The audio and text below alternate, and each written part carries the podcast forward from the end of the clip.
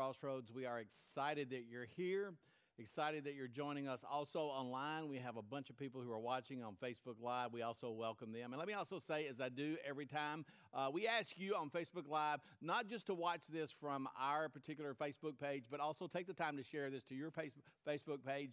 And also feel free to comment and just welcome other people as they're at home or on the beach or somewhere else watching with you.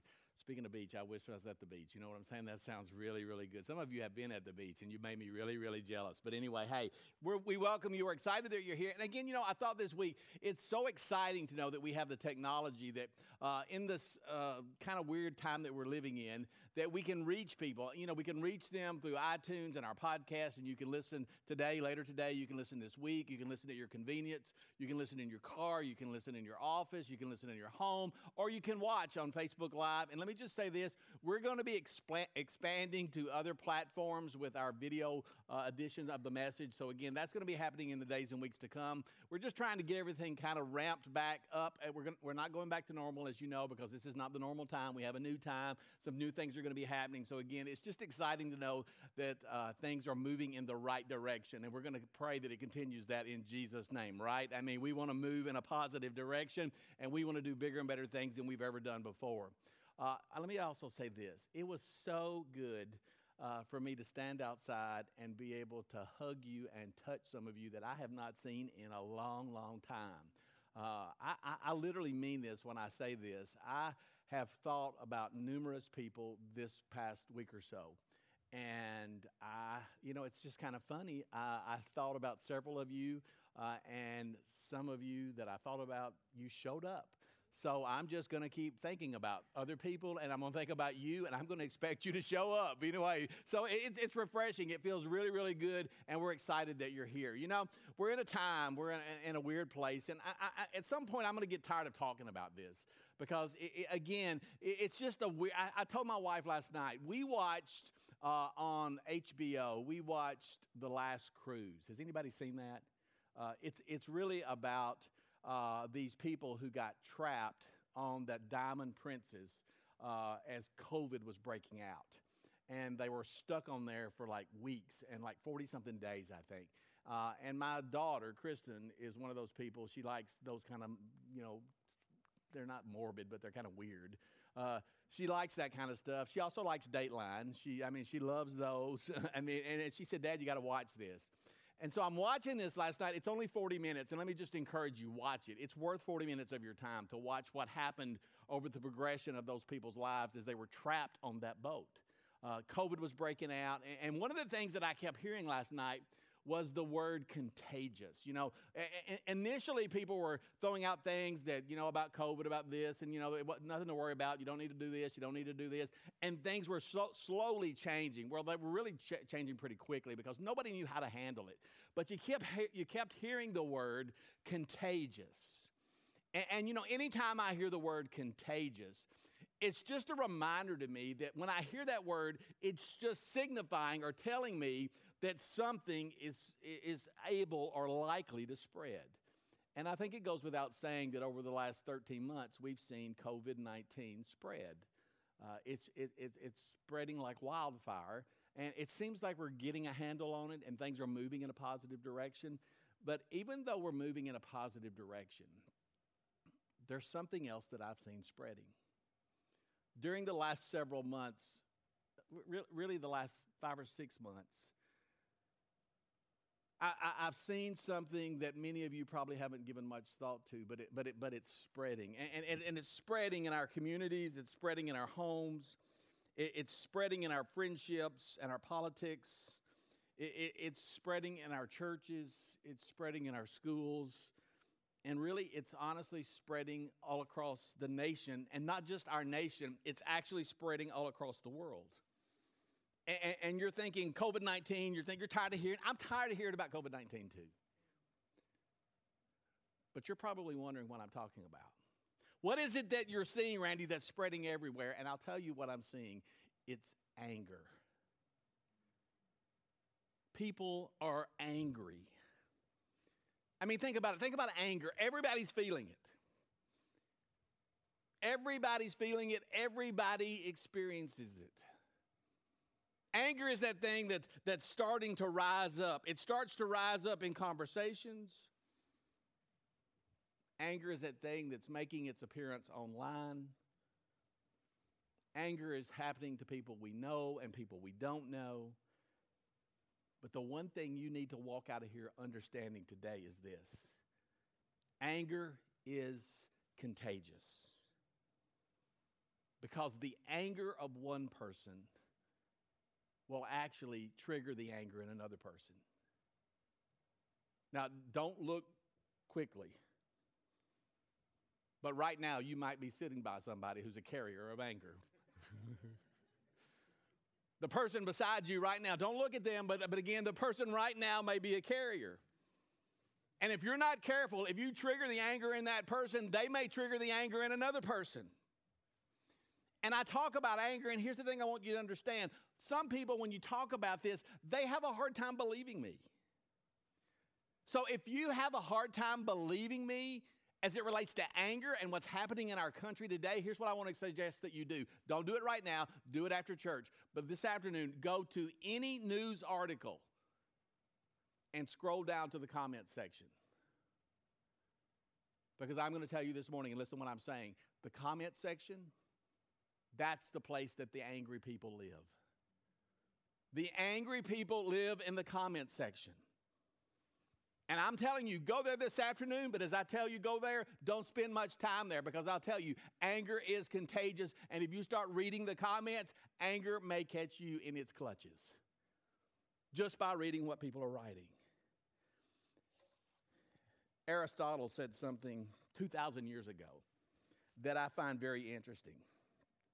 And here's what he said as it relates to anger He said, anybody can become angry. That's easy. Now, look at what he says, because this is kind of where we're going to go over the next couple of weeks. It's easy to be angry, but to be angry with the right person and to the right degree and at the right time and for the right purpose and in the right way, that's not easy. Now, some of you read that and you think, you know what? I, I, want, I want to be that person. I, I, I want to be the person that Aristotle is talking about. I want to be able to handle anger and be the right and do it with the right person to the right degree at the right time and for the right purpose, and I want to do it in the right way. And if that's what you desire for your life, if you're looking to change the way that you handle, handle anger, then here's the thing bingo, you need to be here over the next several weeks. Because this is where we're going today, and this is where we're going in the coming weeks. But see, here's the thing as we leave that up there, and as you read that, as I talk and you look at that, that some of you have read that, and some of you thought, you know, I, I don't need that. Some of you have said, you know what, that, that's, not, that's not me. I don't need this. And I'm going to tell you this morning that if you think you don't need to learn how to deal with anger in a biblical way, you're living in denial. Because none of us can say that we don't need this. Because to some degree, every person in this room, and those listening online, and those watching online, we all deal with anger. Some of you are so bad that you've embarrassed yourself in the way that you handle anger. Some of you have handled anger so bad that you've embarrassed yourself at work or among friends. Some of you have embarrassed yourself so much as it relates to anger that the people that used to like you, they don't even want to be around you because now you're angry all the time. Now, think about it. You're angry at politicians, at the news media, at the people on the other side of the political aisle. You're angry when you get online. You're angry on social media. Now, listen to what I'm about to say because this is important. Some of us are so angry that we're losing our witness as a follower of Jesus Christ. We are so angry as a follower of Jesus Christ that we're losing our ability to speak into the lives of other people. You're so angry, you're destroying your influence. So here's what I want to do. I want to spend time today and over the next few weeks as we tackle with what I think is one of the toughest issues of our time. And as we tackle this issue, the issue of anger, I want us to actually go to Scripture and look at God's solution. How can we unlock the secret that is found in Scripture when it comes to dealing with anger and people who are living in a time that is filled with so much anger? So here's what I need you to do I need you to make a commitment that you're going to be here the next three weeks. And not only are you going to be here, you're going to invite somebody to come with you next week another family, another person, another family member. You're going to bring them with you. Maybe somebody that you, you know that needs to hear this.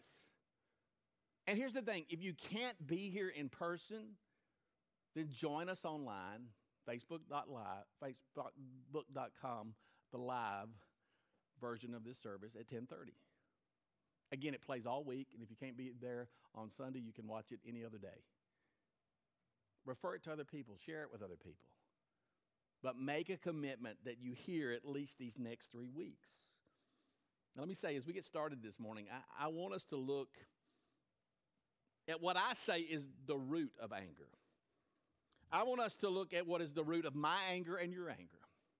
And if we're honestly going to look at what, it, what is at the root of our anger, then the one thing we have to do, I think we have to start this morning and set the next several weeks up. We have to start this by asking a question. And the question is very simple it's this How do we handle, how do we deal with something that seems to be so, there's that word, that seems to be so contagious in this day and in this time?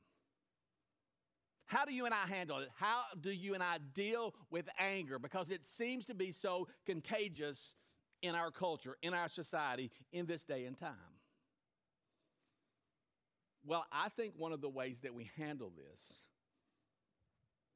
is to look at the book of James. Because James, who is the half brother of Jesus, James has actually written this book, and as he was writing this book, he is writing to followers of Jesus who are much like we are. I mean, in that time, in that culture, they were experiencing incredible pressure in that time in which they were living. Now, here's the thing we have to understand many of you don't know this. The people that James was writing to, many of those people had lost their jobs. Many of those people had been separated from their families.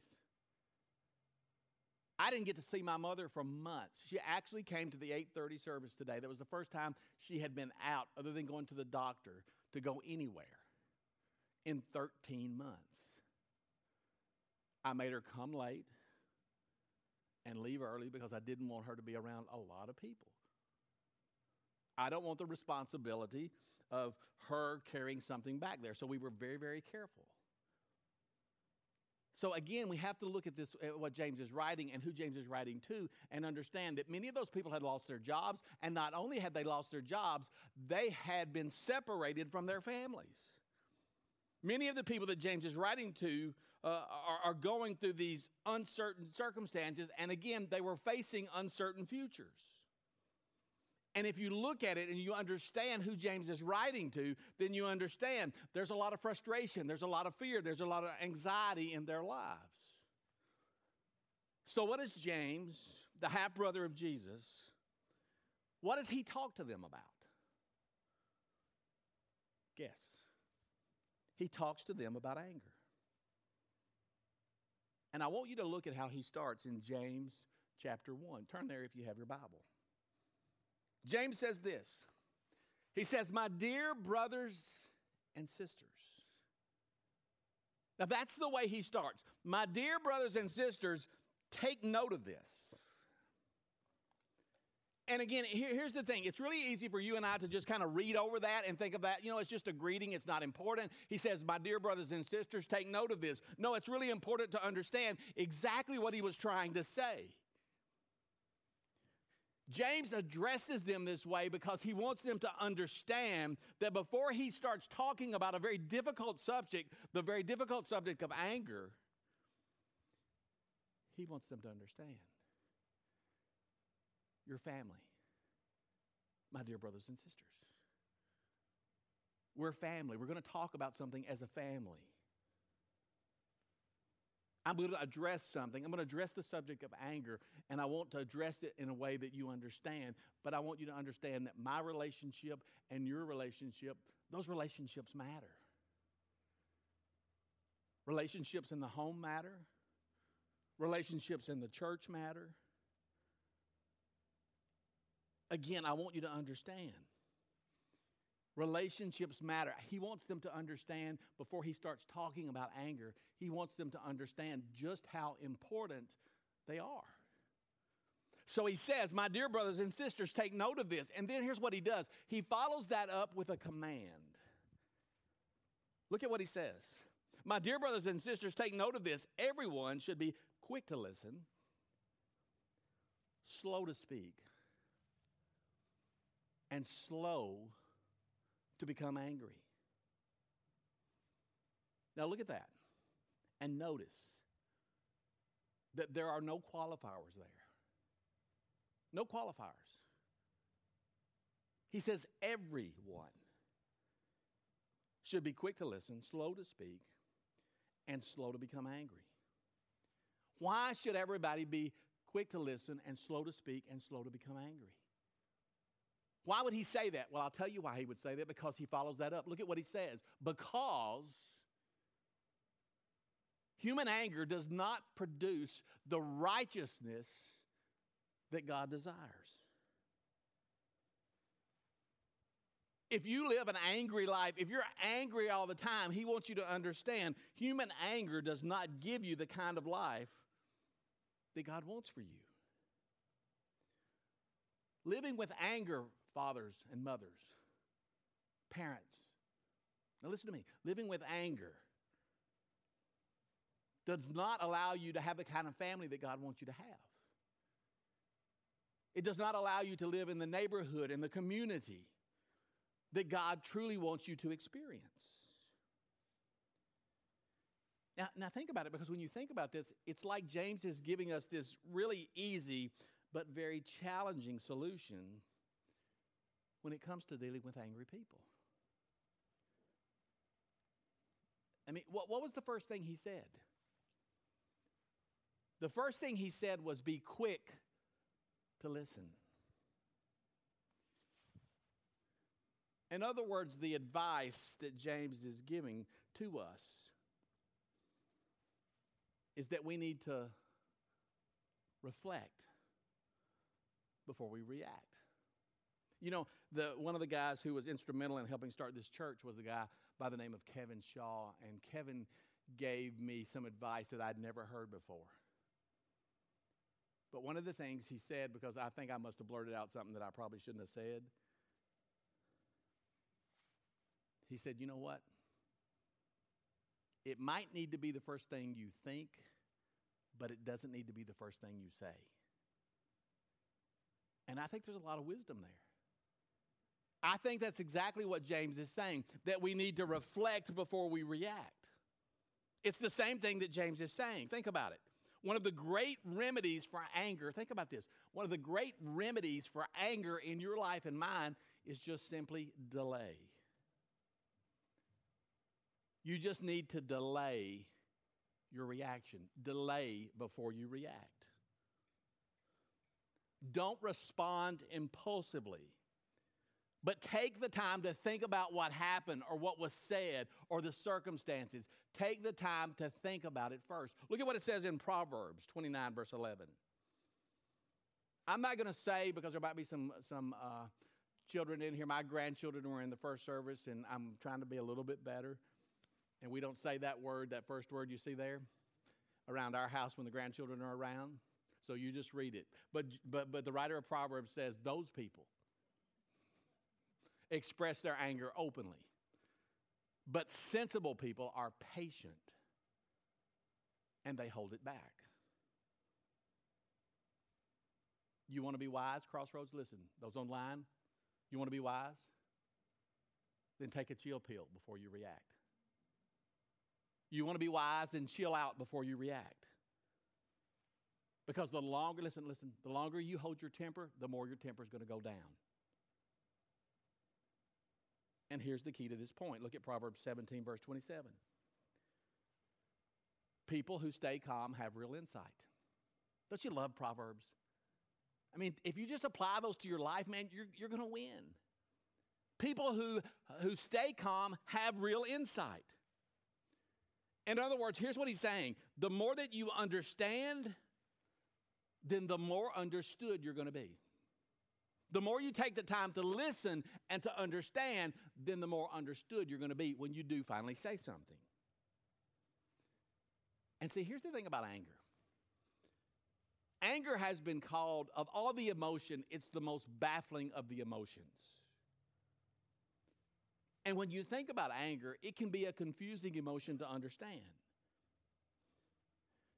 And the reason why anger is a difficult emotion to understand, now listen, is because anger is not the emotion that we experience first. Anger is not the emotion that you experience first, it's the second emotion. What happens is that you experience another emotion, and instead of dealing with that emotion, you jump right over that emotion to the second emotion, and anger is the second emotion. I, I, I put it like this anger is like a smoke detector. Anger is like the smoke detector in your house. The smoke detector is the thing that goes off, and the problem is not the, devo- the device that's making the noise. The purpose of the smoke detector is to notify you that there's something else wrong in your house. Now bring that home because that's what anger does. Anger is telling you there's something wrong in your physical house. Anger is like a smoke detector telling you that there's something in your life, listen to me, that needs attention. I told you a while ago, anger is the second emotion. And we jump over that first emotion right to anger. And again, we get angry and we blow up and we, you know, throw up a finger and we throw a frying pan again. That's the way we react. We don't deal with the first emotion. So, what could the, per- the first emotion be that we jump over? Let me give you, let me give you three, the most prob- probably the most common three. Those emotions are this hurt, frustration, and fear.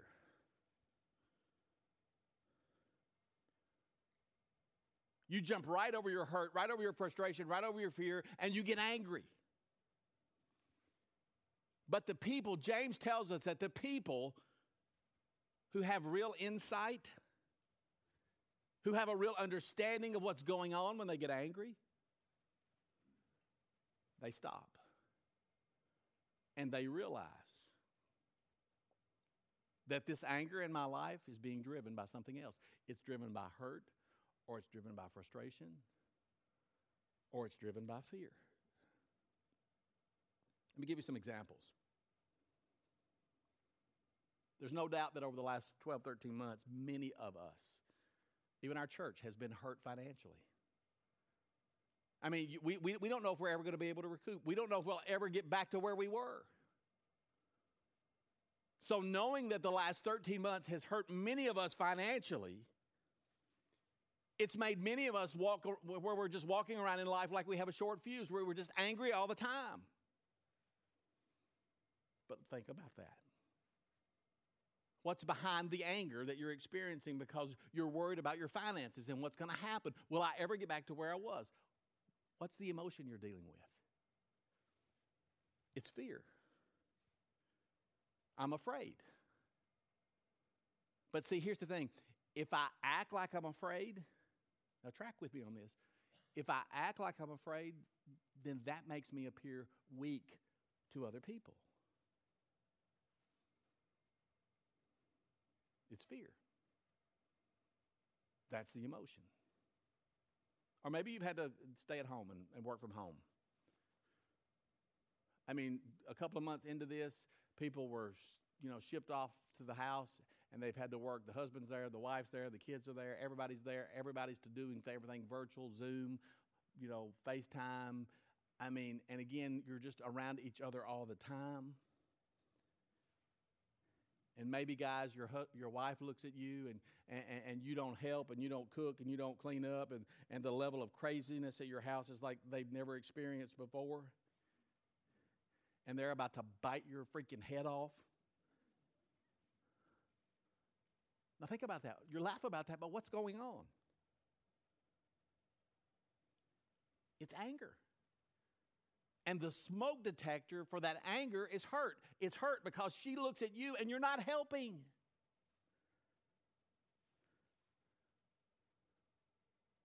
So many people right now are angry at institutions. I mean, we're angry at the school system, we're angry at the church, we're angry at the pastor, we're angry at the governor, we're angry at the president, we're angry at the Congress. We're angry, angry, angry. We're angry at the institution. So, what's going on? What's behind the anger? I'm going to tell you it's frustration. We're frustrated.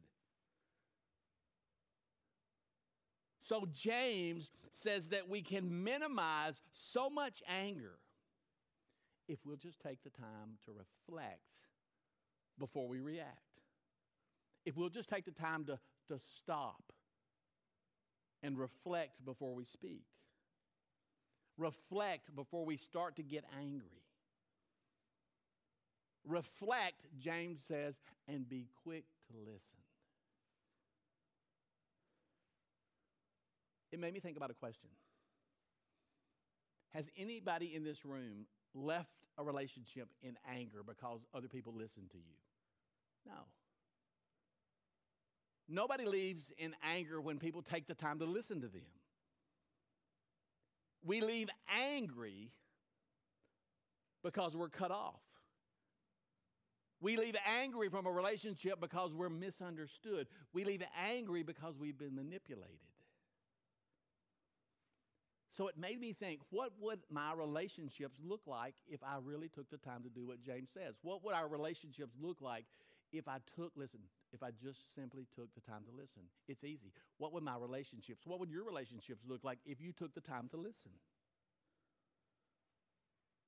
What would my relationships look like if I really took the time to understand what was beneath what was happening? What would my relationships look like if I took the time to understand before I took the time to be understood? So James tells us, you want to deal with anger? Here's where you start. This is the first key. Reflect before you react. Here's another key to unlocking the secrets of dealing with anger or dealing with angry people. He says, Be slow to speak and slow to become angry.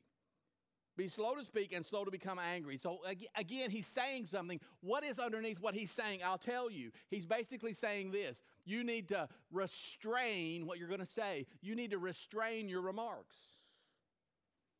James says, Be slow to speak, be, be slow to become angry. And some of you think, well, you know, that sounds really simple, but I, I, it's not. Anybody ever tried to hold like a beach ball underneath the water? It, it, it's impossible it, because the ball is going to come to the surface. It keeps popping to the surface.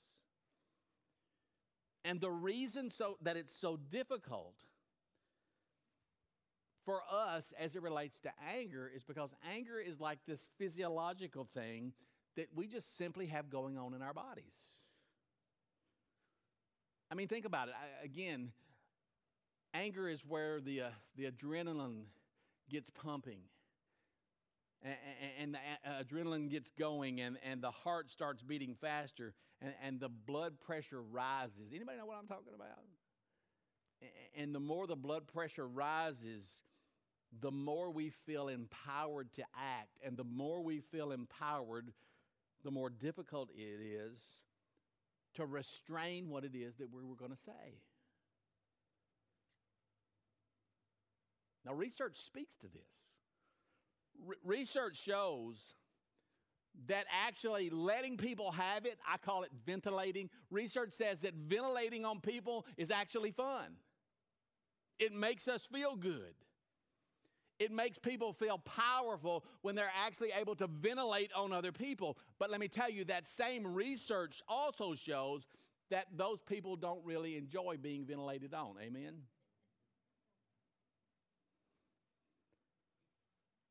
The ventilator has a lot more fun than the ventilate E. And research also is really clear. It says letting it fly, ventilating on others, is not a good way for you to manage your anger because it just creates more anger. The truth is that we manage anger better when we do what James says. We manage anger better when we are slow to speak, slow to become angry, and we don't ventilate recklessly. You know, I love Proverbs, so let's go back there for some, for some wisdom. Proverbs 17, verse 28 says, Even fools are thought wise if they keep. Now look at that. Even fools are thought to be wise if they keep silent, and discerning if they hold their tongue. You know what the idea is there? The idea is this if you'll just stay silent, people don't know how foolish you really are. That's what that says. Let me give you another verse, verse 19 of chapter 10. Too much talk leads to sin. We all know that, amen? Too much talk leads to sin. Be sensible and keep your mouth shut. I mean, again, if you take what's in Proverbs and apply it to your life, you're going to be a winner. But some of you are sitting there saying, Well, Randy, that sounds great, but I just can't do it. When I, go, when I get upset, I just go all to pieces and I get out of control. And I just can't manage it. I just can't handle it. I just can't do it.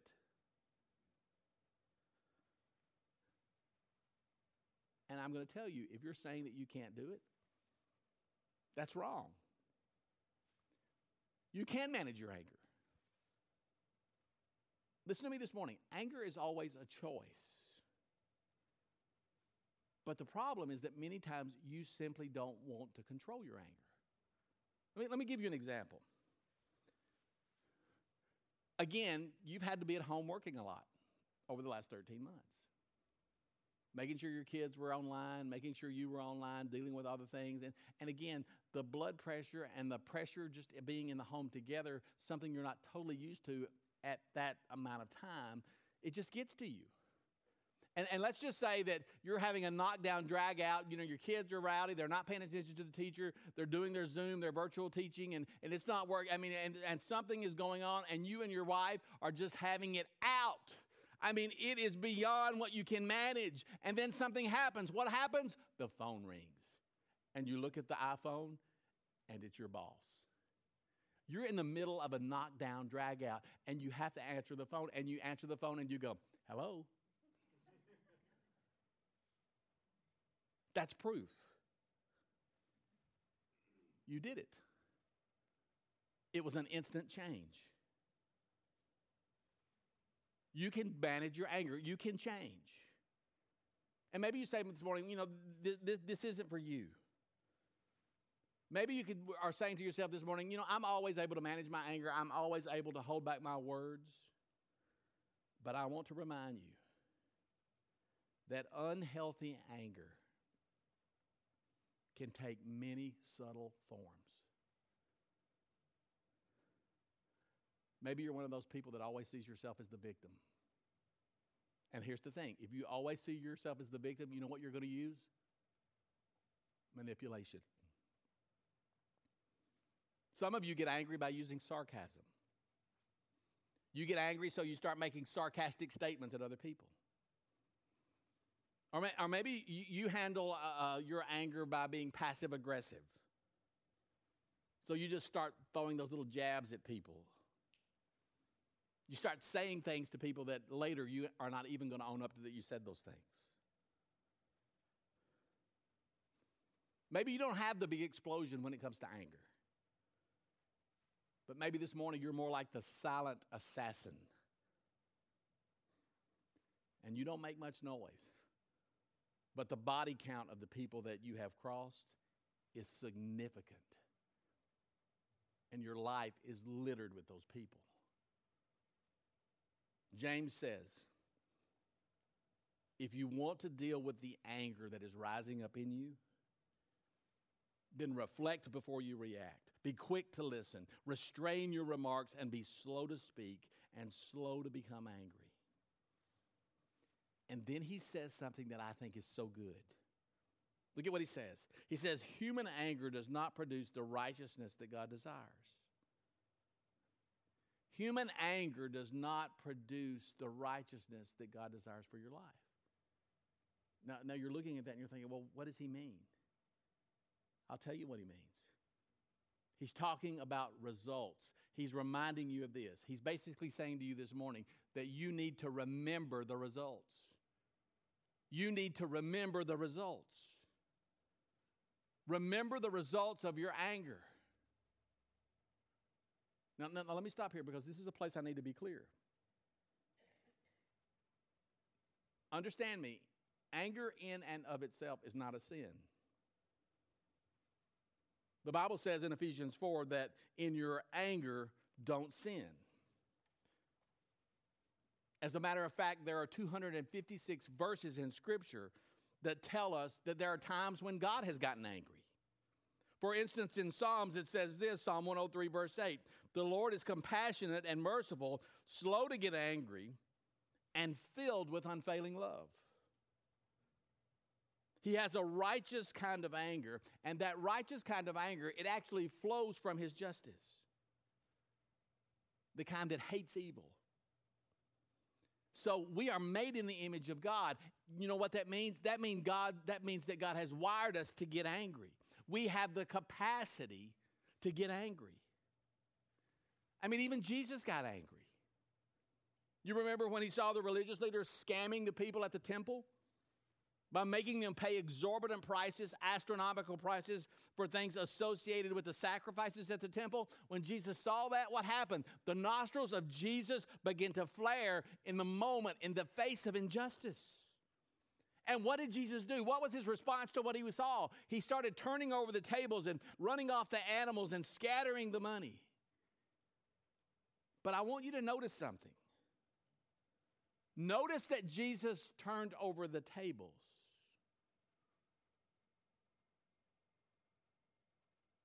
He struck the tables, he didn't strike the people.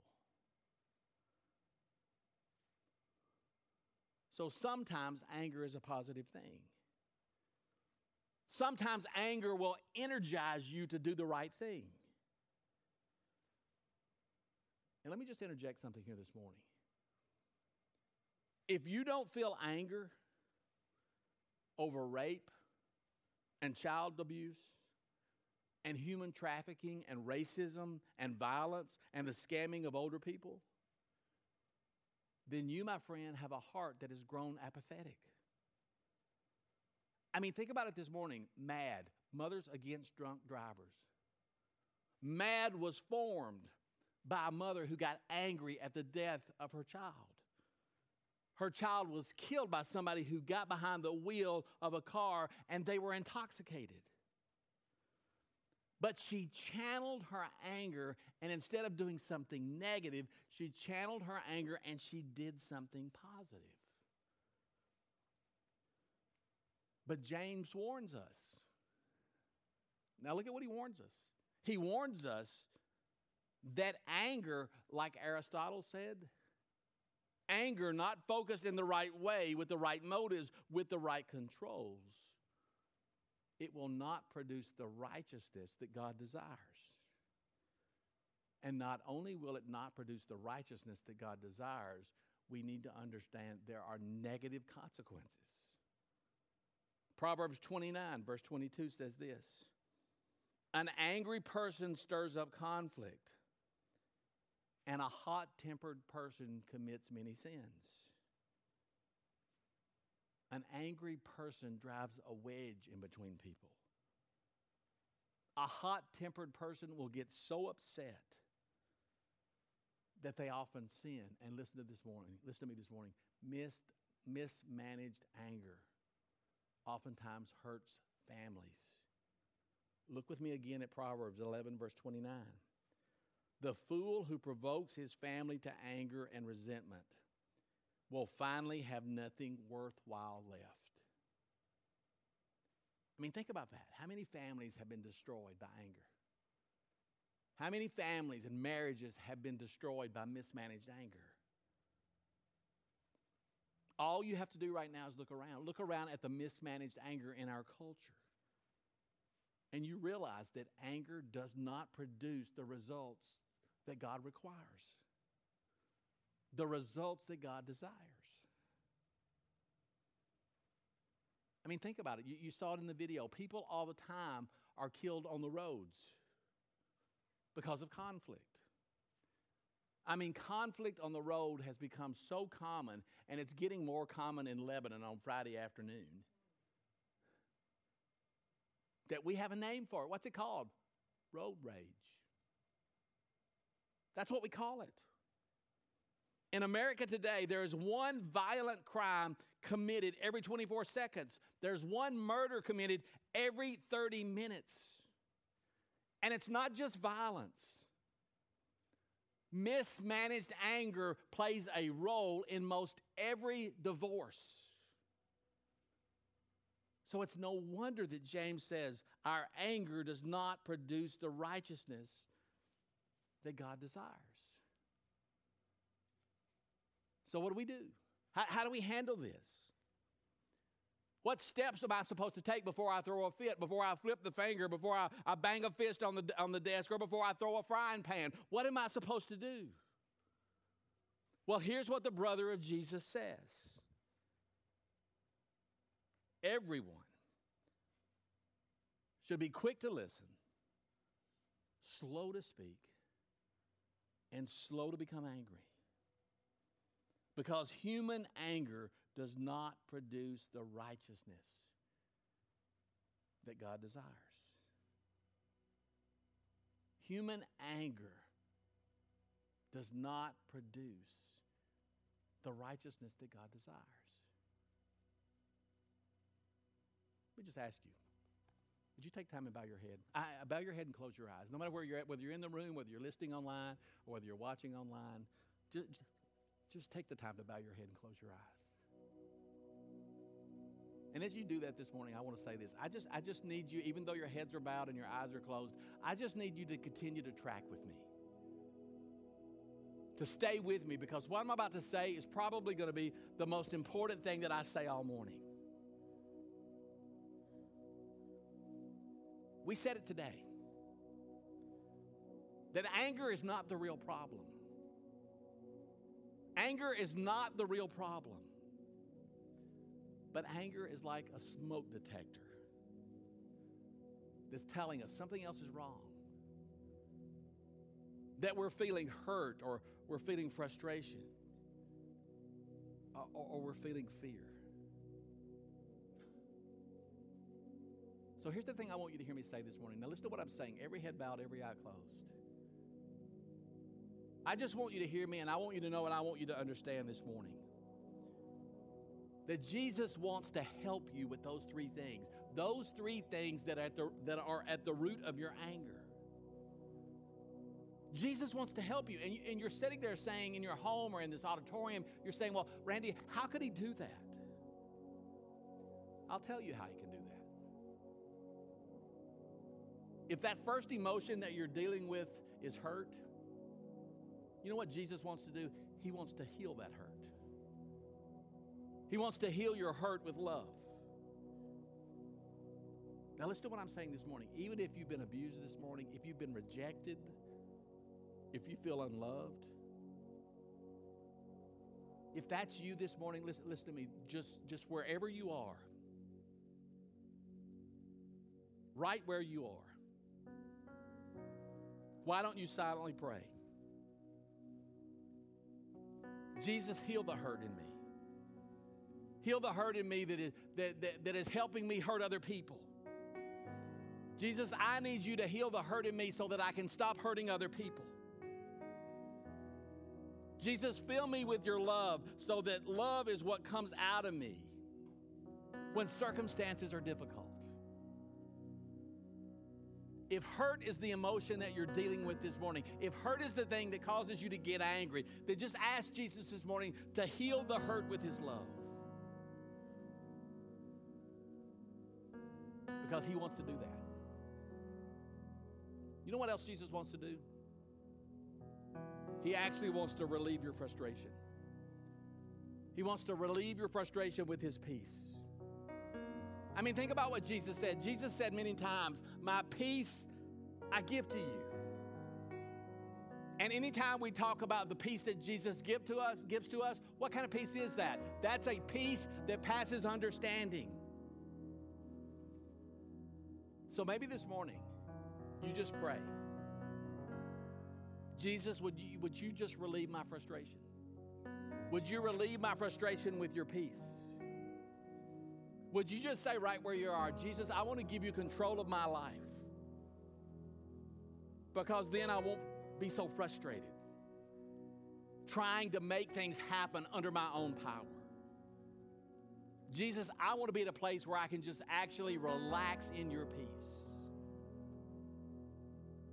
Jesus wants to relieve your frustration that leads to anger. You just have to ask Him to do that. You know what the third thing that Jesus wants to do is? He wants to help you overcome your fear. Because fear is the first emotion that many of you are dealing with. And Jesus wants to help you overcome your fear with His power. I mean, the Bible tells us that that, that God did not give us a spirit of fear, but instead He gave us a spirit of power. And that's the same power that resurrected Jesus from the grave. That power is available to all of us who have placed our trust in Jesus Christ. So, wherever you are, in this room, in your home, just with your head silently bowed and your eyes closed, why don't you just ask Him this morning, Jesus, replace my fear? Replace my insecurity, Jesus, with your power. Give me, Jesus, a sense of confidence that only comes from you. A sense of confidence, not because I do things, not in what I do, not because of what I possess, not in how I look, but give me a sense of confidence because I belong to you and I'm yours. You know, here's the thing if you've never said yes to Jesus, then maybe today is your day. Maybe right now, the only thing you need to say is, Jesus, I just need you. Jesus, come into my life. Be the leader of my life. I need your help and I need your grace. And let me just say this morning if that's a decision that, that you make, we want to know that you made that decision. And I really want to encourage you every Sunday, at least for the next few weeks until we change things and we go back to a worship guide, pick up one of those cards in the lobby on that table right when you come in and, and fill that out. Let us know that you're here and who you are and update your information. But tell us you made a decision to follow Jesus Christ. Write it there where we can read it. And we'll reach out to you. Somebody will get back with you because we want to celebrate the decision that you've made. Maybe today you need to recommit your life to Jesus Christ because anger has overwhelmed you. And now you realize it's not anger, it's hurt, or it's frustration, or it's fear. All we're simply asking you to do this morning is take one of those three emotions that really causes, it's at the root of your anger, and bring that. Bring that to the altar. Give it to Jesus. Bring it to Him and let Him do what only He can do in your life as you seek to find the biblical solution to handling anger and angry people. God, we thank you for this morning, for this time, a time of worship, a time of, of, of God's people in God's house worshiping the one true God. And God, we ask you this morning as we confront this topic, which is so prevalent in our lives and in our society, to do what only you can do. And we're going to be talking about a couple of tough subjects the next couple of weeks.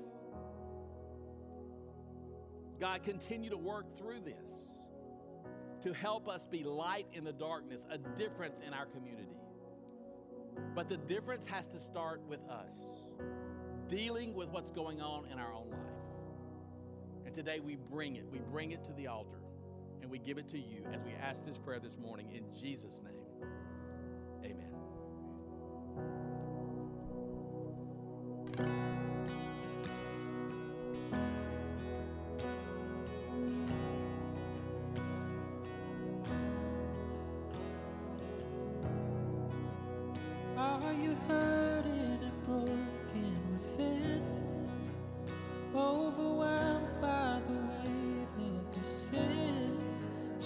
Jesus is calling. Have you come to the end of yourself? Do you thirst for a drink from the well? Jesus is calling.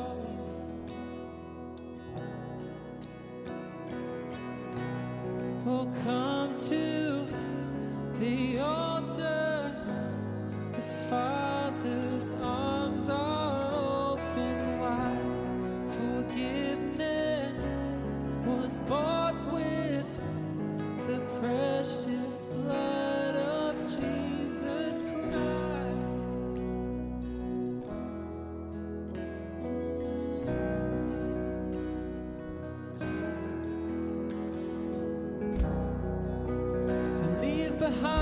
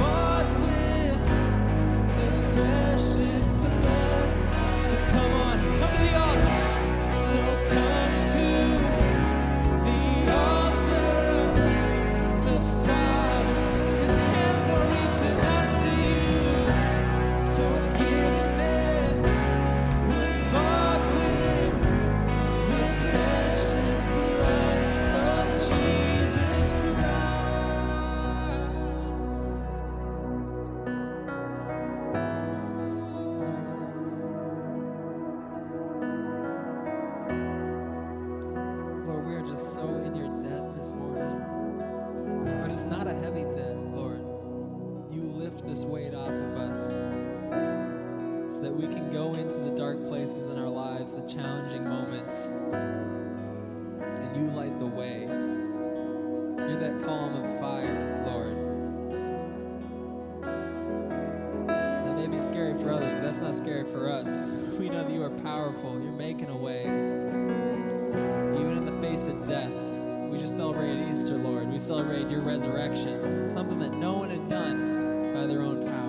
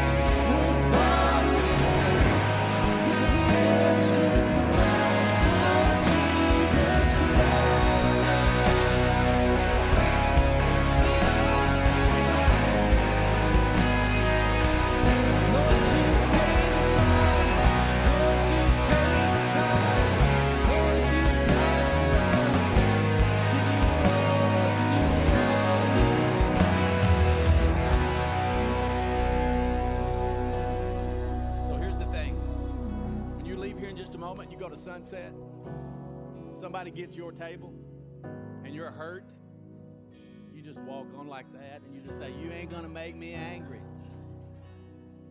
You ain't gonna make me angry. Because I'm gonna be slow to speak and quick to listen. Slow to become angry. Because I want my life to produce the righteousness